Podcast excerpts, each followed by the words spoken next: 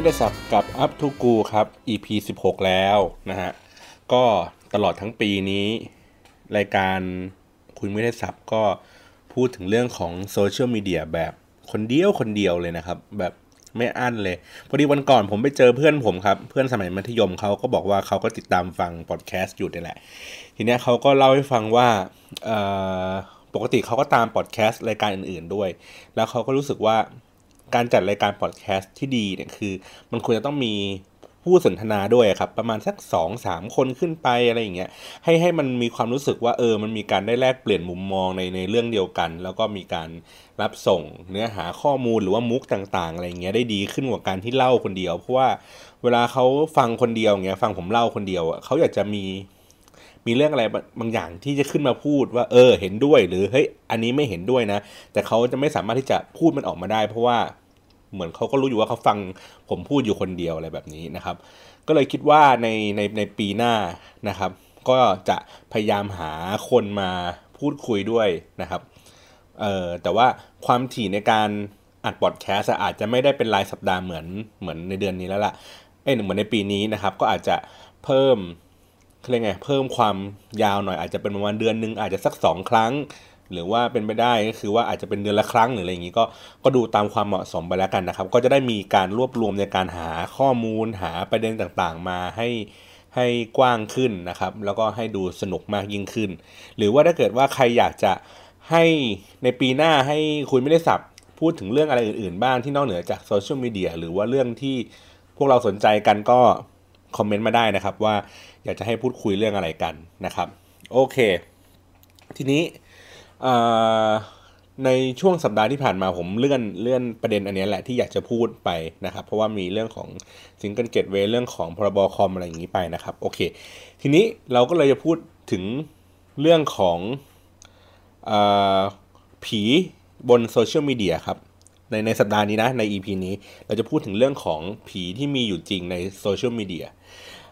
คำว่าผีในโซเชียลมีเดียมันหมายถึงอะไรผมผมพูดอาจจะดูภาพเกินจริงนิดนึงคือหมายถึงว่าพูดถึงเรื่องอะไรที่มันดูปลอมๆดูจับต้องไม่ได้แล้วกันไม่ได้ดูปลอมแล้วกันเพราะว่าผีมันจะไม่ปลอมก็ได้ถูกปะเป็นเรื่องราวที่เหมือนแบบจับต้องไม่ได้พิสูจน์ไม่ได้ว่าไอ้สิ่งนี้แม่งเป็นสิ่งที่จริงหรือไม่จริงใช่หรือไม่ใช่อธิบายด้วยเหตุผลทางวิทยาศาสตร์ก็ดูคลุมเครือแต่ว่าบางคนเขาก็รู้สึกว่าเออไอ้ผีเหล่านี้แหละมันเป็นเหมือนสิ่งศักดิ์สิทธิ์นะครับให้เป็นให้เกิดความรู้สึกเป็นที่พึ่งทางใจว่าเออไปอยู่บนนี้บนโซเชียลมีเดียแล้วมันมีผีรู้ว่าไอ้คนพวกเนี้ยมันไม่ใช่เป็นคนจริงๆหรอกมันเป็นแอคเคาท์ผีๆหรือว่าเป็นเรื่องราวผีๆแต่เขาก็รู้สึกว่าเออมันมีอยู่จริงนะครับมันก็มีความอุ่นใจว่าเออว่าอย่างน้อยมันก็ก็มันมีอยู่มันเป็นสิ่งศักดิ์สิทธิ์นะครับแต่อีกอีกมุมมองของบางคนเขาก็จะรู้สึกว่ามันในเมื่อมันเป็นผีครับมันไม่ใช่คนจริงๆมันไม่สามารถที่จะสร้าง อาร์ โอ ไอ ให้กลายเป็นเขาเรียกไงนะเป็นคนที่มาซื้อของเขาจริงๆอ่ะมันก็มีแต่แค่ผีอยู่บนบนโลกโซเชียลมีเดียเฉยๆซึ่งสุดท้ายแล้วเขาจะคอนเวิร์ตพวกนี้กลับมาเป็นมูลค่าจริงๆที่มันมีโอกาสของการซื้ออะไรได้ไหมก็ไม่มีนะครับโอเคอันนี้พอเข้าใจแล้วเนาะเรื่องผีบนโซเชียลมีเดียว่ามันคืออะไรอ่าผมจะแยกแยกออกจากกันก่อนนะครับมีสองเรื่องก็คือวันนี้จะพูดก็คือเรื่องที่เป็นผีที่ในเชิงของ Account นะครับแล้วก็ผีในเชิงที่เป็นคอนเทนต์นะครับผมเริ่มจาก Account ก่อนแล้วกันว่า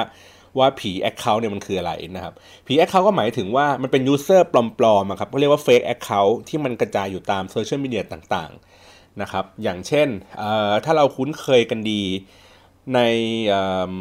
Facebook เองนะครับเมื่อสักยุคที่แต่ละแบรนด์เขาพยายามที่จะสร้างเพจขึ้นมาแล้วก็แข่งขันกันด้วยจำนวนไลค์ในเพจว่าเอ้ยเพจเรามีจำนวนไลค์ที่เยอะนะมีจำนวนมากเท่าไหร่อะไรเงี้ยครับทีนี้พวกแบรนด์ต่างๆเองเขาก็มีความรู้สึกว่าเฮ้ยการที่เพจของเขาอ่ะมันมีผู้ติดตามเยอะๆมีจำนวนไลค์เยอะๆในเพจเนี่ยมันก็สร้างความน่าเชื่อถือให้กับแบรนด์นั้นๆว่าเออเฮ้ยมันดูเป็นจริงเป็นจังมากขึ้นนะถ้าเกิดเป็นแบรนด์แบบทั่วๆไปแบรนด์ที่เขาดังๆอยู่แล้วผมว่าเขาไม่ค่อยมายเรื่องของจำนวนไลค์เท่าไหร่นะครับ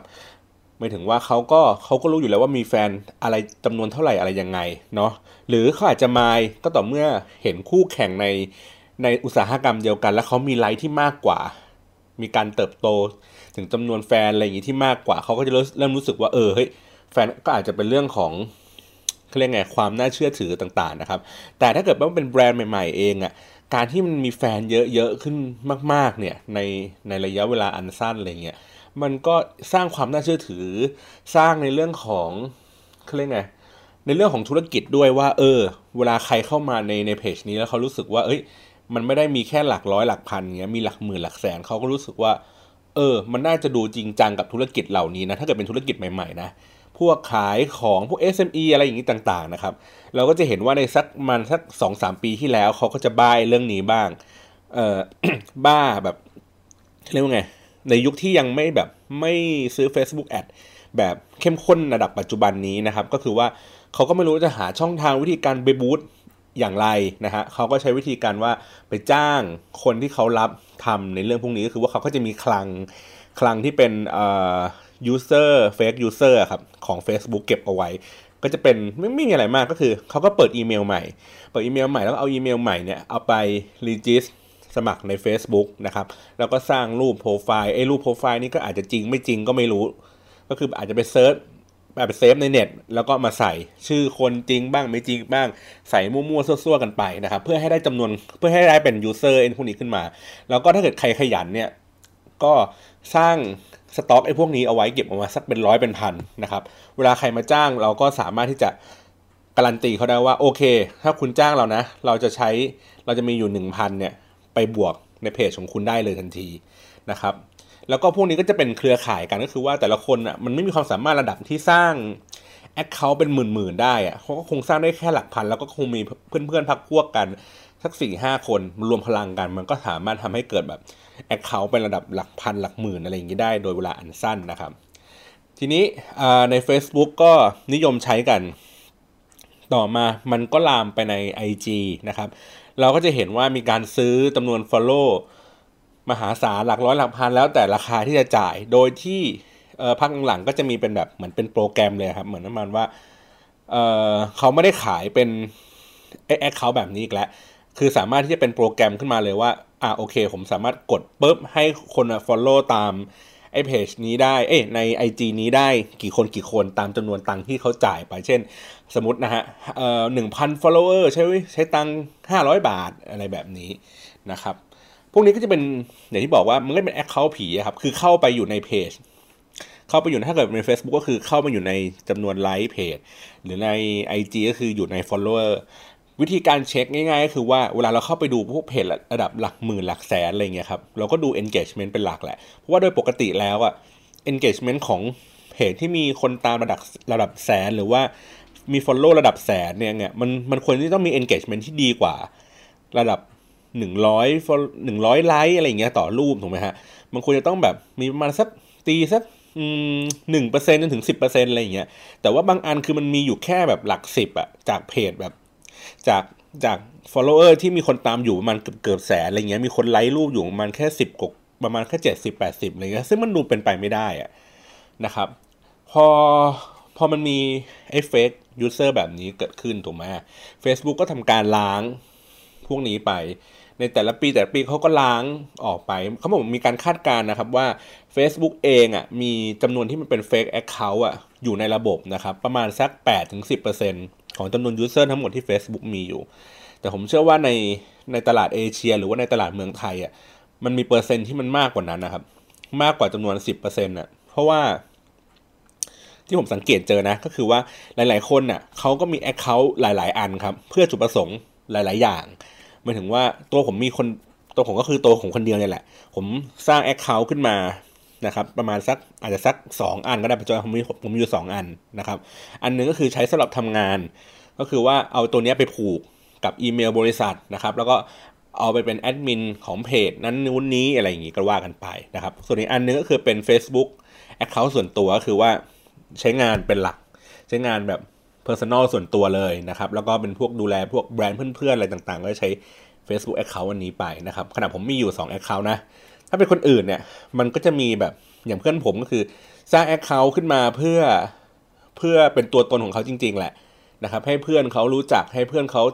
ติดต่อสื่อสารกันผ่าน account ตัวนี้เป็นหลักส่วนอีกอันนึงเขาก็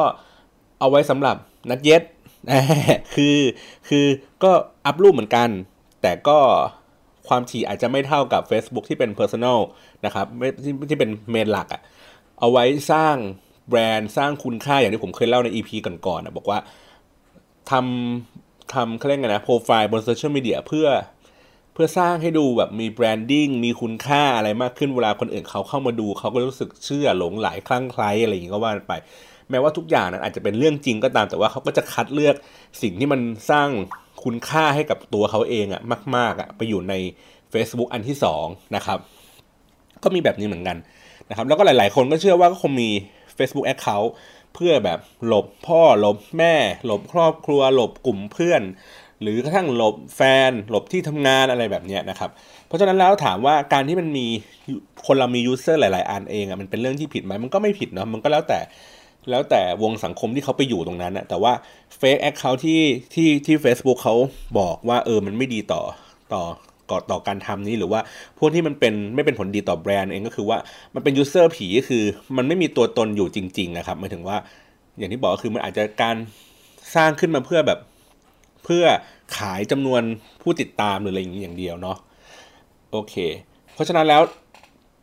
ทั้งจริงๆมันมีทุกทุกอันนะครับในอย่างใน Twitter เองเงี้ยก็มีเหมือนกันนะจำนวนจำนวน follower ปลอมๆแต่ว่าผมมีความรู้สึกว่าเราเราไปซื้อ follower ปลอมๆเหล่านั้นมาก็ไม่รู้ว่าทำไปเพื่ออะไรผมก็สังเกตเห็นว่าบาง account ใน Twitter มันก็มีนะที่มันมีผู้ติดตามแบบระดับหลักแสนอะไรเงี้ยซึ่งผมก็ไม่ค่อยมั่นใจเหมือนกันนะว่าว่ามันมีคนตามเขาเยอะขนาดนั้นจริงๆหรือเปล่าเพราะว่าดูจาก performance ใน Twitter ครับมันก็จะบ่งบอกแล้วแหละว่าถ้าเกิดคนติดตามมากจริงๆอะระดับเช่นณัฐโบสอย่างเงี้ยครับมีคนตามระดับเป็นแสนๆอย่างเงี้ยเวลาเขาทวีตอะไรอะอย่างต่ำมันต้องเป็นแบบร้อยทวีตไอ้ร้อยรีทวีตแล้วอะคือไม่ว่าจะเป็นเรื่องแบบอะไรสเปเฮล่าอะไรใดๆก็ตามเรื่องชีวิตเขาเขาบ่นอะไรนิดๆหน่อยเงี้ยมันก็สะท้อนออกจากperformance ของเขาเองอะว่าเออนี่นี่แหละนี่คือเหตุผลว่าทำไมมีคนติดตามเขาเยอะขนาดนี้เพราะว่าในทุกๆทวีตที่เขาทวีตขึ้นไปเนี่ยมันมี engagement ที่ดีมากๆเลยนะครับโอเคเพราะฉะนั้นแล้วเนี่ยมันก็เป็นการสร้างความน่าเชื่อถือเนาะในตัวแบรนด์นะครับหรือสำหรับบางคนเองสร้างความน่าเชื่อถือให้กับตัวเองในการที่ว่าเขาจะสามารถที่จะเอาเอาชื่อเสียงของตัวเองเอาภาพลักษณ์ของตัวเองอะไปขายยกระดับให้ตัวเองกลายเป็นเน็ตไอดอลเป็นออนไลน์อินฟลูเอนเซอร์ที่มีผู้ติดตามจำนวนเยอะๆก็ได้นะครับซึ่งมันก็เป็นผลดีต่อต่อตัวเขาเองแหละเวลาแบรนด์เขาต้องการที่จะหาออนไลน์อินฟลูเอนเซอร์ที่จะมาพูดถึงพูดถึงตัวแบรนด์ของเขาเองอะเขาก็ไม่ค่อยได้ดูเรื่องของ engagement หรอกว่าไอ้คนคนนี้มี engagement ที่ดีไหมใครคือคอ target ของของกลุ่มคนที่ติดตามเขาอยู่นะครับเขาก็จะมองแค่ว่าเอ้ยคนนี้มันมี follower เยอะๆแล้วก็ดูแค่คนนี้มันอายุเท่าไหร่สมมุติว่าคนนี้อยู่ในเลนอายุสักยี่สิบถึงสามสิบเพราะฉะนั้นแล้วเนี่ยมันก็น่าจะเป็นกลุ่มแบบเด็กๆอะไรอย่างเงี้ยติดตามพวกนี้อยู่นะครับคือเขาก็จะมองอะไรแบบนี้ง่ายๆนะครับแล้วก็ดูเรื่องของเรทค่าตัวเป็นสำคัญว่าในบัดเจ็ตที่ลูกค้าเขามีอยู่สามารถที่จะจ้างให้ใครพูดได้มากน้อยแค่ไหนเนาะก็เลยแล้วก็เนี่ยอย่างที่บอกคือก็ไม่ได้สนใจว่าเออว่าสุดสุดท้ายแล้วไอ้คนที่ตามเขาจริงๆอ่ะเหล่านี้มันมียูเซอร์ผีอยู่เท่าไหร่นะครับบางคนเขาก็ซื้อมาเพื่อมาสร้างไอ้ภาพอันนี้ขึ้นมาเนาะก็ไม่เป็นไรก็มันก็ผมว่ามันเป็นหน้าที่ของเอเจนซี่ครับในการที่จะแนะนำลูกค้าแนะนำแบรนด์ต่างๆว่าเออทำไมถึงจะเลือกใช้คนคนนี้เพราะว่าคนคนนี้อาจจะแบบไม่ได้มี follower เยอะขนาดนั้นก็จริงแต่ว่าเขามี potential ที่ดีนะมี performance อื่นๆที่ดีนะครับหรือว่าในกับบางคนเองที่มีจำนวน follower เยอะๆทำไมเราถึงไม่ควรที่จะใช้เขาเพราะว่าเขาก็มี performance ที่มันไม่ดีแล้วก็มันมีความน่าสงสัยว่าเนี่ยเขาอาจจะแบบมีการเติบโตในจำนวนยอด follower อะไรอย่างเงี้ยที่แบบผิดปกตินะครับทีนี้หรืออย่างตัวที่มันเป็นแบรนด์ต่างๆในในใน Facebook เองที่มีคน follow เยอะๆอย่างเงี้ยครับบางครั้งเขาก็เขาก็จะจำเป็นที่ต้องใช้เอเจนซี่ก็จำเป็นที่ต้องใช้หรือว่าแบรนด์ต่างๆจำเป็นที่ต้องใช้ user ผีเหล่านี้มาเพื่อเอ่อเพราะว่า เค พี ไอ ที่สัญญากับเจ้านาย เค พี ไอ ที่สัญญากับแบรนด์ที่กับสัญญากับลูกค้าเอาไว้มันไม่ได้เป็นไปตามนั้นนะครับหมายถึงว่าเราอาจจะสัญญาว่าปีนี้เราจะมีการเติบโตสมมุติ หนึ่งหมื่น ไลค์นะครับตลอดทั้งปีแต่ปรากฏว่างบประมาณที่ใช้เอ่อคอนเทนต์อาจจะมีปัญหาอะไรต่างๆมันเลยทำให้ performance เนี่ยมันไม่ถึงพอ performance ไม่ถึงปุ๊บความน่าเชื่อถือในในผลงานของเราเองอ่ะที่ทำมาตลอดทั้งปีมันดูไม่น่าเชื่อถือถูกมั้ยฮะ ก็เมื่อก่อนก็คือบางเอเจนซี่หรือว่าบางคนก็ใช้วิธีการว่างะโอเคงั้นซื้อนะครับค่อยๆซื้อมันไปมีหลายแผนมากเลยนะมีก็คือค่อยๆซื้อทยอยทยอยตามเดือนตามเดือนต่างๆไปเพื่อไม่ไม่ให้ดูผิดสังเกตหรือบางครั้งก็คือซื้อตู้มาเลยนะครับซื้อมาทั้งก้อนมาวางแปะเอาไว้เลยหรือบางครั้งไม่ได้เป็นยูสเซอร์ผีจริงๆแต่ว่าเป็นยูสเซอร์เหมือนขาจรก็คือว่าสร้างแคมเปญสร้างเอ่อแอคทิวิตี้บางอย่างเพื่อเอารางวัลมาล่อฮะให้คนเข้ามาไลฟ์เพจเนี้ยอย่างกระหน่ำเลยเยอะๆๆๆนะครับแล้วก็คนเพื่อเข้ามาเพื่อมาล่ารางวัลนะครับก็กดไลค์ก่อนเพื่อจะทำการร่วมสนุกกันก็ไลค์ไลค์กันมาเยอะๆถูกไหมฮะพอร่วมสนุกแจกของรางวัลเสร็จสับเรียบร้อยคนพวกนี้ก็ถอนไลค์ออกออกจากเพจไปเพราะฉะนั้นแล้วเนี่ยเวลาผมเวลาแบบใครที่เขาวัด performance เนี่ยเขาก็อาจจะใช้ไอ้ตัว activity พวกนี้มาวางไว้ใกล้ๆกับช่วงที่เขาจะต้องประเมินผลนะเพื่อให้จำนวนยอด follower หรือว่ายอดไลค์ของเพจมันเยอะๆนะครับโอเคเพราะฉะนั้นเนี่ยมันผีในเรื่องของ user เนาะมันก็จะมีหลายๆแบบหลายๆมุมนะครับเป็นที่มันเป็น fake account จริงๆหรือว่าอันที่มันเป็นแบบใช้แคมเปญเพื่อล่อให้พวกขายจรเข้ามาเนาะโอเคอีกมุมนึงที่มันเป็นเรื่องของคอนเทนต์นะครับคอนเทนต์แบบผีๆเอ่อผมจะเรียกมันว่าไงดีเนาะจริงๆมันเขาเรียกว่าเหมือนซีดดิ้งนะครับคือเราจะได้ยินคำนี้บ่อยๆเนาะว่าเฮ้ยคอนเทนต์นี้มันมีการซีดดิ้งหรือว่าถ้าภาษาในพันทิปเขาเรียกว่าพวกหน้าม้านะครับพวกอวยอะไรอย่างนี้นะครับจริงๆ เอ่อเราอาจจะต้องแยกออกจากกันเนาะเรื่องของไอ้คอนเทนต์พวกนี้ว่าเพราะว่ามันมีความแตกต่างกันในในในหลายๆเรื่องนะครับเรื่องแรกเลยก็คือว่าโอเคผมพูดถึงเรื่องของซีดดิ้งก่อนละกันนะครับซีดดิ้งมันเป็นเอ่อมันก็เหมือนกับพวกเหมือนพวกหน้าม้าอะไรครับนึกภาพว่ามันคือรายการทีวีอ่ะแล้วมันมีคนดูแบบเฟกเฟกอ่ะครับแล้วก็คอยตบมือคอยหัวเราะแบบเฟกเฟกอ่ะนึกออกปะในในในเนื้อทีวีอาจจะไม่ได้ตลกขนาดนั้นอาจจะไม่ได้ดูน่าภูมิใจขนาดนั้นแต่ว่าไอ้พวกหน้าม้าเหล่านี้กลบมือดูมีความแบบสนุกสนานชื่นชมยินดีอยู่ตลอดเวลาดูตลกเฟกเฟกเฟกเวอร์เวอร์ตลอดเวลานะครับทีนี้พอมันเป็นคอนเทนต์ปุ๊บสิ่งนี้ก็คือผมมองเห็นแล้วว่าแบรนด์มองเห็นแล้วว่าเฮ้ยโปรดักต์ของเขาเองอ่ะมันควรที่จะต้องมีการถูกพูดถึงเยอะๆเพราะเป็นโปรดักต์ที่ออกใหม่หลายๆคนอาจจะยังไม่รู้ว่าเฮ้ยโปรดักต์นี้มันมันวางตลาดไปแล้วนะอยากให้มันมีการพูดถึงอยากให้มันมีเป็นแบบมีกระแสเป็นบัสต่างๆนะครับเขาก็ใช้วิธีการซีดดิ้งก็คือจ้างคนจ้างทีมงานไปนะครับแล้วก็พูดในตัวของคอนเทนต์พูดในเรื่องของความดีงามของไอ้ตัวผลิตภัณฑ์เหล่านี้กระจายในแพลตฟอร์มต่างๆเช่นอาจจะไปอยู่ในพันทิปอาจจะอยู่ใน Facebook อาจจะอยู่ใน Twitter นะครับหรือว่าอยู่ในตามเว็บบอร์ดต่างๆนะครับก็พูดพูดไปพอพูดเสร็จปุ๊บทำให้คนเขากระจายความน่าสนใจเหล่านี้มันออกไปนะครับจริงๆถามว่าศาสตร์ในการซีดดิ้งอ่ะมันก็น่าจะมาจากทางสายที่เป็น พี อาร์ นะครับ พี อาร์ ก็คือว่าการซีดดิ้งคือจริงๆเขาก็คือเหมือนการส่งข่าวให้กับ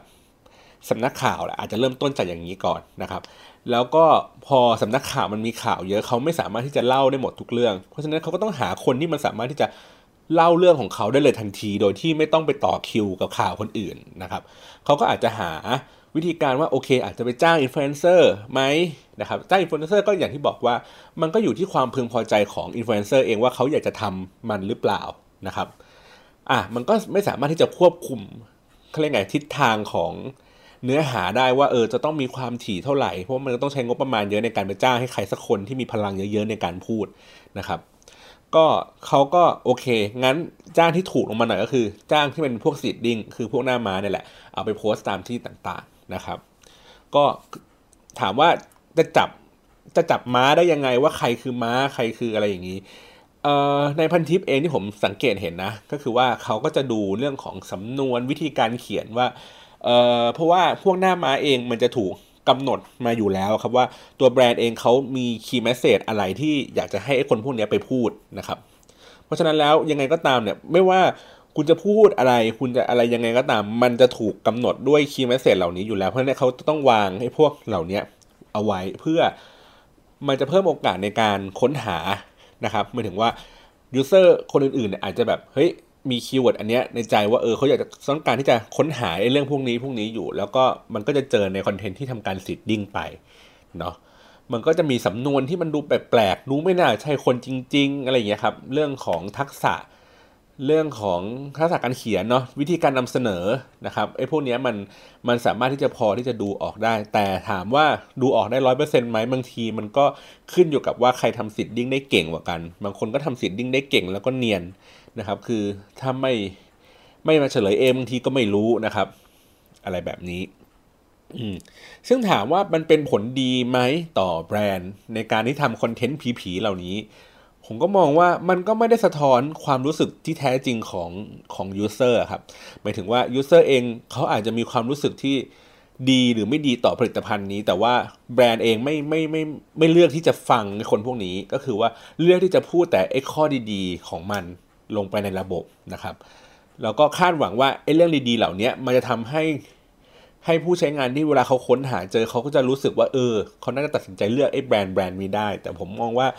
มันในยุคสมัยนี้มันมีการเปรียบเทียบเยอะครับคนมันฉลาดมากขึ้นมันไม่ได้ดูไม่ได้เชื่อแค่ในข้อมูลในโซเชียลมีเดียอย่างเดียวเขาก็มีการเปรียบเทียบเดินเข้าไปในในในร้านหรือว่าปรึกษาเพื่อนอื่นๆที่ไม่ได้อยู่ในสังคมนั้นอย่างเช่นว่าผมไปโพสต์แต่พันทิปเพราะผมเชื่อว่าคนที่มีกำลังซื้อน่าจะอยู่ในพันทิปแต่เวลาเขาค้นหากันก็อาจจะอยู่ใน Google อาจจะอยู่ใน Twitter อยู่อาจจะอยู่ใน Facebook อะไรต่างๆเหล่านี้นะครับมันมันมันไม่สามารถที่จะทำซีดดิ้งได้กว้างขวางมากขนาดนั้นหรือถ้าเกิดทำได้กว้างขนาดนั้นจริงก็ไม่ได้ครอบคลุมในทุกๆประเด็นที่คนมันพูดถึงจริงๆเพราะว่าคนมันมีความรู้สึกต่อไอ้สินค้าหรือว่าต่อแบรนด์ต่างๆเนี่ยมันแตกต่างกันอยู่แล้วเราไม่สามารถที่จะไปกำหนดว่าเขาจะต้องคิดเห็นหรือรู้สึกยังไงให้มันเหมือนกันนะครับขั้นกว่าของการซีดดิ้งนะครับในวงการเขาจะเรียกว่า positive conversation ครับคืออย่างซีดดิ้งเองอ่ะจริงๆมันก็มีความเป็นโพสิทีฟอยู่แล้วนะหมายถึงว่ามีการพูดถึงแบรนด์พูดถึงผลิตภัณฑ์ในแง่ดีๆในเรื่องของความรู้สึกอะไรอย่างนี้ต่างๆคืออาจจะมีความรู้สึกที่เป็นลบเจือจางนิดๆหนึ่งเพื่อไม่ให้ดู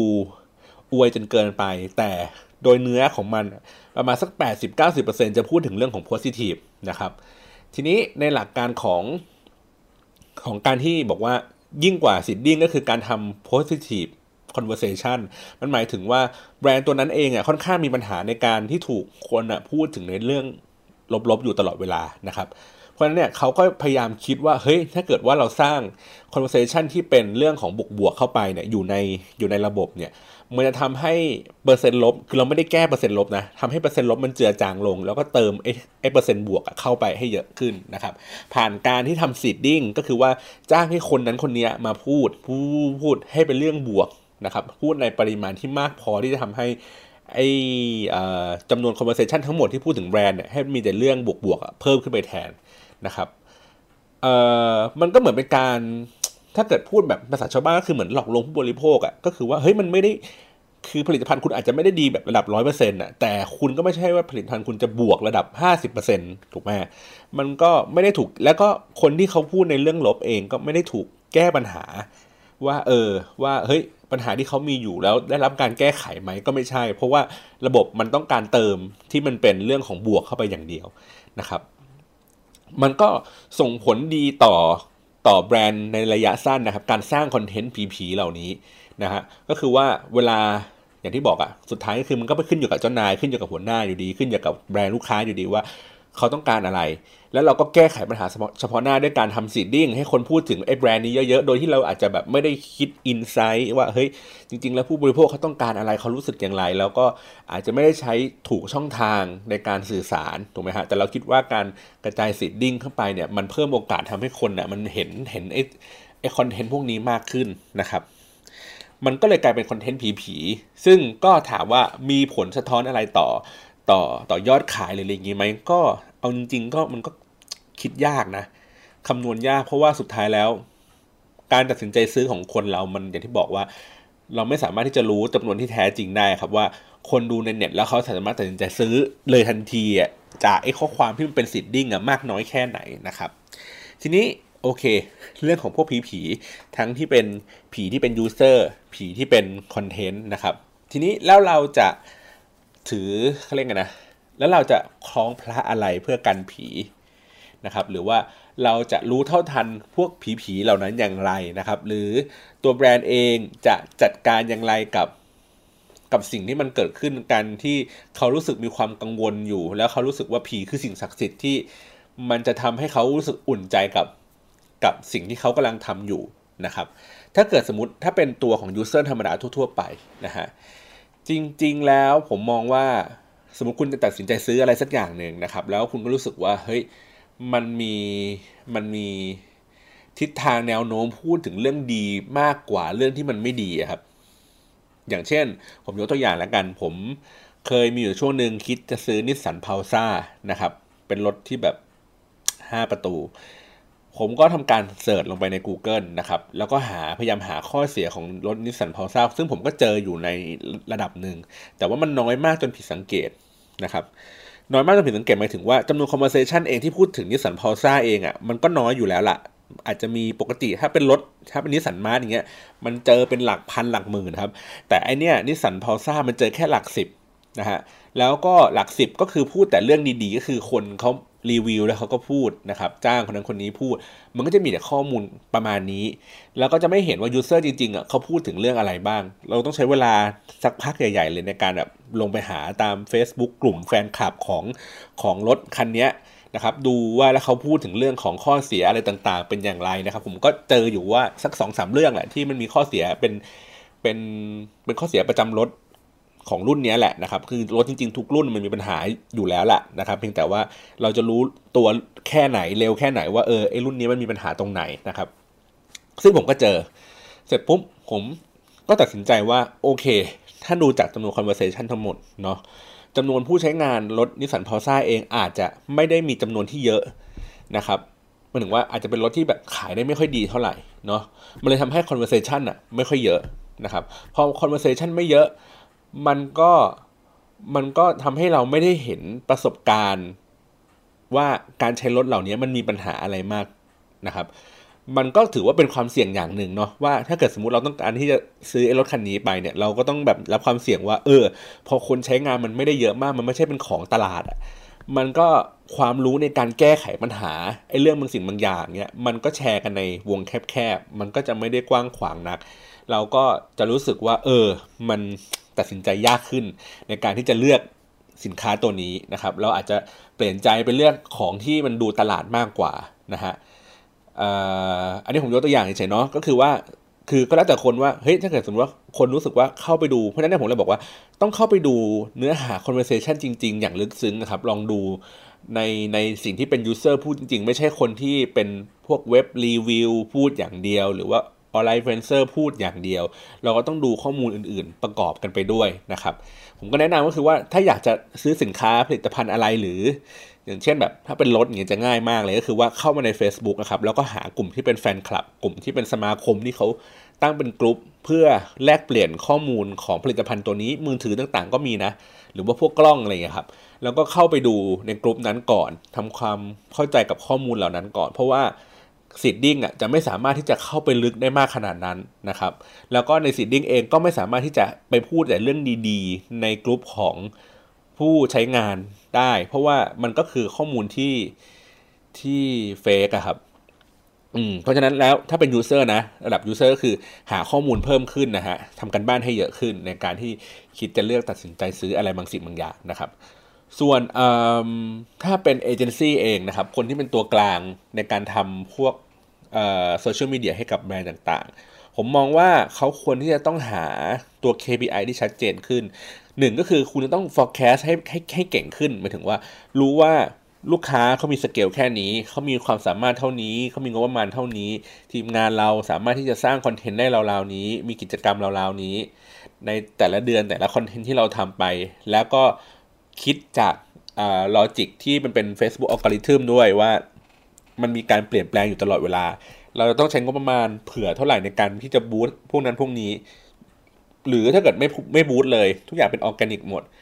เราจะมีการคาดหวังแล้วก็ตั้งเป้า เค พี ไอ อ่ะให้กับลูกค้าได้อย่างไรนะครับคืออย่าไปเอาใจลูกค้าจัดมากหมายถึงว่าลูกค้าโอ้ยอยากจะได้เพิ่มล้านไลค์ภายในหนึ่งปีอะไรเงี้ยมันเป็นไปไม่ได้ครับคือมันเป็นไปได้ยากอย่างนี้ดีกว่าถ้าไม่เกิดเหตุการณ์อะไรที่ระดับบิ๊กอีเวนต์มากๆซึ่งคุณก็ต้องใช้เงินใช้งบประมาณแล้วก็ใช้ความสามารถใช้เวลาในการไปสร้างอีเวนต์เพื่อให้คนมันมาแบบมหาศาลมากขนาดนั้นอยู่เพราะฉะนั้นแล้วคุณควรที่จะต้องแบบหนึ่งคือ ดู เค พี ไอ ว่าเฮ้ยสิ่งที่ตัวเองกำลังที่จะให้คำมั่นสัญญากับลูกค้าว่าเออเขาเราจะสามารถที่จะส่งมอบงานที่มันมี performance ระดับนี้นี่นี่นี่ให้นะคุณก็ต้องแบบคำนวณให้ถูกต้องอะครับว่าเออนี่คือความสามารถของคุณเองคุณสามารถทำได้เท่านี้นะแล้วก็วัดผลไม่ควรที่จะต้องแบบใช้ระยะเวลาหนึ่งปีในการวัดผลผลงานทั้งหมดเราอาจจะต้องมาคุยกันเป็นรายเดือนว่าเออในแต่ละเดือนเราทำอะไรบ้างมันห่างจากเป้าหมายนั้นมากเท่าไหร่นะครับแล้วก็ค่อยๆปรับกลยุทธ์กันไปในแต่ละเดือนคือในในหนึ่งปีมันไม่สามารถที่จะใช้แผนแผนเดียวในการรันทุกอย่างได้หมดทุกวันนี้มันคือแบบระดับผมเคยทำงานแม้กระทั่งระดับสัปดาห์หรือถ้าเกิดว่ารันแอดเนี่ยระดับวันเลยก็คือว่าดูกันเป็นวันๆเลยว่าวันนี้มี performance ยังไงพรุ่งนี้ต้องทำยังไงกันต่อนะครับเพราะฉะนั้นเรื่องของการวัดผลก็คืออาจจะต้องแบบแคบลงแล้วก็เร็วขึ้นนะครับไม่ต้องรอแบบระดับเป็นเดือนแล้วก็ได้อาจจะเป็นรายสัปดาห์อะไรอย่างนี้ไปแทนนะครับเพื่อที่เราจะได้ปรับตัว เค พี ไอ ให้มันเหมาะสมกับสถานการณ์จริงนะฮะส่วนตัวที่เป็นลูกค้าเองผมก็มองว่าเขาควรที่จะต้องมองในสภาพความเป็นจริงของธุรกิจนี้มากขึ้นนะครับในคำว่าดิจิตอลคือถูกและดีมันไม่มีอยู่อีกแล้วนะครับในปัจจุบันนี้มันมีเพียงแค่ว่าคุณจะต้องจ่ายเงินมากน้อยแค่แค่ไหนในการที่จะสร้างสร้าง environment ทุกอย่างบน Facebook หรือว่าบนโซเชียลมีเดียต่างๆนะครับผมเคยพูดกับน้องในทีมว่าการซื้อ Facebook Ad น่ะไม่ได้ทำให้ทุกอย่างดีขึ้นครับมันเป็นเพียงแค่การซื้อเพื่อชะลอความแย่ให้ไปอีกวันหนึ่งให้กระเถิบไปไกลขึ้นให้จำให้ให้การเขาเรียกไงให้กราฟที่มันเริ่มลดลงอ่ะค่อยๆลดลงอย่างช้าๆไม่ได้ไม่ได้ลดลงอย่างพรวดพราดนะครับก็คือชะลอพวกนี้ไปหรือถ้าเกิดคุณจะซื้อให้มันหรือถ้าเกิดว่ามันแย่อยู่แล้วแล้วคุณใช้ตังค์เข้ามาอัดมันก็ทำให้ความแย่เหล่านั้นมันมันไม่ไม่อยู่นานนะครับคือมันก็อาจจะดีดขึ้นมาแต่เราก็จะไม่เรียกว่าไอ้สิ่งที่ดีดขึ้นมานั้นว่าเป็นความดีนะครับเพราะว่าอย่างที่บอกคือถ้าคุณจ่ายเงิน หนึ่งพัน บาทเพื่อที่จะสร้างคอนเทนต์ให้มันได้สเกลระดับนี้แบรนด์อีกแบรนด์นึงที่เขามีกำลังเงินมากกว่าเขาก็สามารถที่จะอัดเงินเข้าไปแล้วก็สร้างให้วอลลุ่มมันสูงขึ้นได้มากกว่าของคุณอีกนะครับเพราะฉะนั้นแล้วคือต้องเปลี่ยนความคิดใหม่ว่าเฮ้ยเงินมันคงไม่ใช่คำตอบของทุกสิ่งไม่สามารถที่จะสร้างให้มันเกิด engagement ที่ดีสร้างจำนวน follower ที่เยอะแต่จริงๆแล้วคุณควรที่จะต้องสร้างเขาเรียกไงสร้างคุณค่าของผู้ติดตามคือคิดถึงคิดถึงกลุ่มเป้าหมายมากขึ้นนะครับเช่นใครคือ core target ของคุณจริงๆมันใช่ว่ามันทุกเพศทุกวัยผมว่ามันมันมันกว้างเกินไปแล้วอะคือคุณก็ต้องหา core target ของคุณที่ชัดเจนแล้วก็ต้องคอยตรวจสอบตัวถ้าสมมติถ้ามีเอเจนซี่เนาะคอยตรวจสอบดูว่าเฮ้ยเขาสามารถที่จะทำงานโดยภายใต้ในสภาวะนั้นน่ะแล้วก็ performance ออกมาดีไม่ดียังไงในแต่ละเดือนนะครับแล้วก็ร่วมกันช่วยกันไม่ใช่ว่ามันเป็นหน้าที่ของเอเจนซี่อย่างเดียวคือตัวแบรนด์เองอาจจะต้องแบบให้ลงมาช่วยกันว่าเฮ้ย process อะไรที่ที่มีความยุ่งยากทำให้การทำงานของเอเจนซี่มีปัญหานะครับเพราะว่าทุกคนคือถ้าเกิดผลผลงานมันออกมาดีทุกคนก็แฮปปี้กันถูกไหม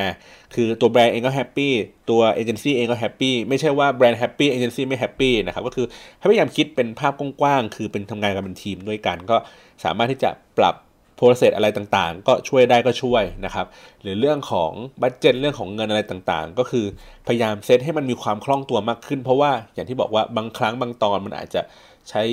เหตุการณ์บางอย่างปรับปรับเราก็สามารถที่จะพูดคุยแล้วก็ปรับเปลี่ยนแผนกันได้อย่างรวดเร็วนะครับเพราะฉะนั้นแล้วเนี่ยถ้าเกิดสมมุติว่าทั้งสามองค์ประกอบอย่างที่ผมบอกตั้งแต่ตัวที่เป็นยูเซอร์คนใช้งานทั่วไปเนาะคนที่เป็นเอเจนซี่เองหรือแม้กระทั่งตัวที่เป็นแบรนด์เองอะเข้าใจในวัฏจักรของโซเชียลมีเดียเหล่านี้นะครับ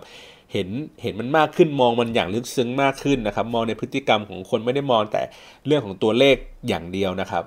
มันก็จะทำให้ปัญหาเรื่องผีๆบนโซเชียลมีเดียมันลดลงนะฮะแล้วก็มันก็ดูไม่มีความจำเป็นอีกต่อไปในการที่เราจะต้องไปหายูเซอร์ผีๆเพื่อมาสร้างเพราะว่าเราสามารถที่จะ forecast ว่าลูกค้าจริงๆแล้วมันคือเท่าไหร่อย่างเช่นอย่างผมทำเพจอ่า Item Studio อย่างเงี้ยครับผมมีมีคนติดตามผมอยู่สักประมาณ หนึ่งพัน คนผมก็มองว่าผมไม่มีความจำเป็นที่จะต้องสร้างระดับ หนึ่งหมื่น คนเพื่อให้เกิดความน่าเชื่อถือของของแบรนด์อย่างเดียวถูกมั้ยแต่ว่าความน่าเชื่อถือของผมคือเฮ้ยงานมันออกมาดีงานมันออกมาสวยแล้วลูกค้าเขารู้สึกว่าเออดูแล้วชอบดูแล้ว โอเคซื้อพร้อมผลงานเพราะฉะนั้นแล้วผมก็ต้องการที่จะเน้นก็คือให้งานผมอะไปได้ไกลมากที่สุดนะครับก็ไม่ได้อยู่เรื่องของจำนวนไลค์เพราะว่าสุดท้ายแล้วเวลาลูกค้าเข้ามาคุยงานกันอะเขาก็จะดูว่าเฮ้ยเราดูโปร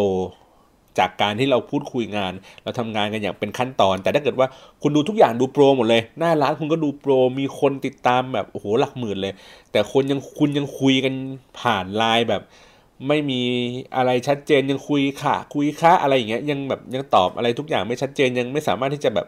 รันระบบสินค้าของคุณได้ว่าไม่สามารถที่จะช็อคเออไม่ได้สามารถเช็คสต็อกได้เลยทันทีอะไรแบบเนี้ยผมก็มองว่ามันไม่ได้ทำงานให้โปรเหมือนความน่าเชื่อถือที่ลูกค้าเขามีนะครับเพราะฉะนั้นแล้วนั่นแหละเมื่อทุกอย่างคุณทำทางงานเรียบร้อยทำแบบให้มันดูโปรดูอะไรทุกอย่างหมดมันก็อย่างที่บอกว่าความที่เป็นผีๆเหล่านี้ก็ไม่มีความจำเป็นแล้วตั้งแต่ผีที่เรื่องเป็น performance ผีเรื่องคน follow นะครับหรือว่าทำ seeding อะไรต่างๆถ้าเกิดของคุณดีจริงคุณมีวิธีการวางแผนมีวิธีการคิดงานที่ดีนะครับแล้วก็สามารถที่จะวัดผลได้อย่างชัดเจนสามารถที่จะคำนวณล่วงหน้าได้ว่าเอองานที่คุณจะปล่อยเนี่ยมันน่าจะเกิด impact เราๆเท่าไหร่ซึ่งมันก็ต้องอาศัยความรู้และประสบการณ์ในการที่จะแบบทำงานเรื่องพวกนี้บ่อยๆนะครับก็มันก็จะทำให้คุณไม่มีความจำเป็นที่จะต้องใช้ผีนะครับหรือคุณไม่มีความจำเป็นที่จะต้องรู้สึกว่าไอ้ผีเหล่านั้นคือสิ่งศักดิ์สิทธิ์ที่จะมาช่วยคุณในวินาทีสุดท้ายแต่สิ่งที่คุณทำมาตลอดทั้งปีเนี่ยแหละนี่คือสิ่งที่มันทำให้คุณ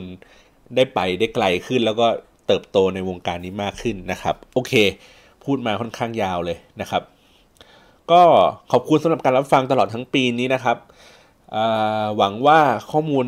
ที่ผมมาแชร์ตั้งสิบ ห้า สิบหก อี พี เนี่ยน่าจะช่วยให้คุณได้เข้าใจในเรื่องของอุตสาหกรรมโซเชียลมีเดียมากขึ้นเนาะแล้วก็ในเรื่องราวต่างๆที่ที่พยายามเล่าผมก็พยายามเล่าจากประสบการณ์ที่มันมีอยู่นะครับในปีหน้าเองก็คิดว่าก็คงจะมีประสบการณ์ใหม่ๆที่คงจะมาเล่าให้ฟังมากขึ้นนะครับเรื่องของการทำโซเชียลมีเดียให้กับ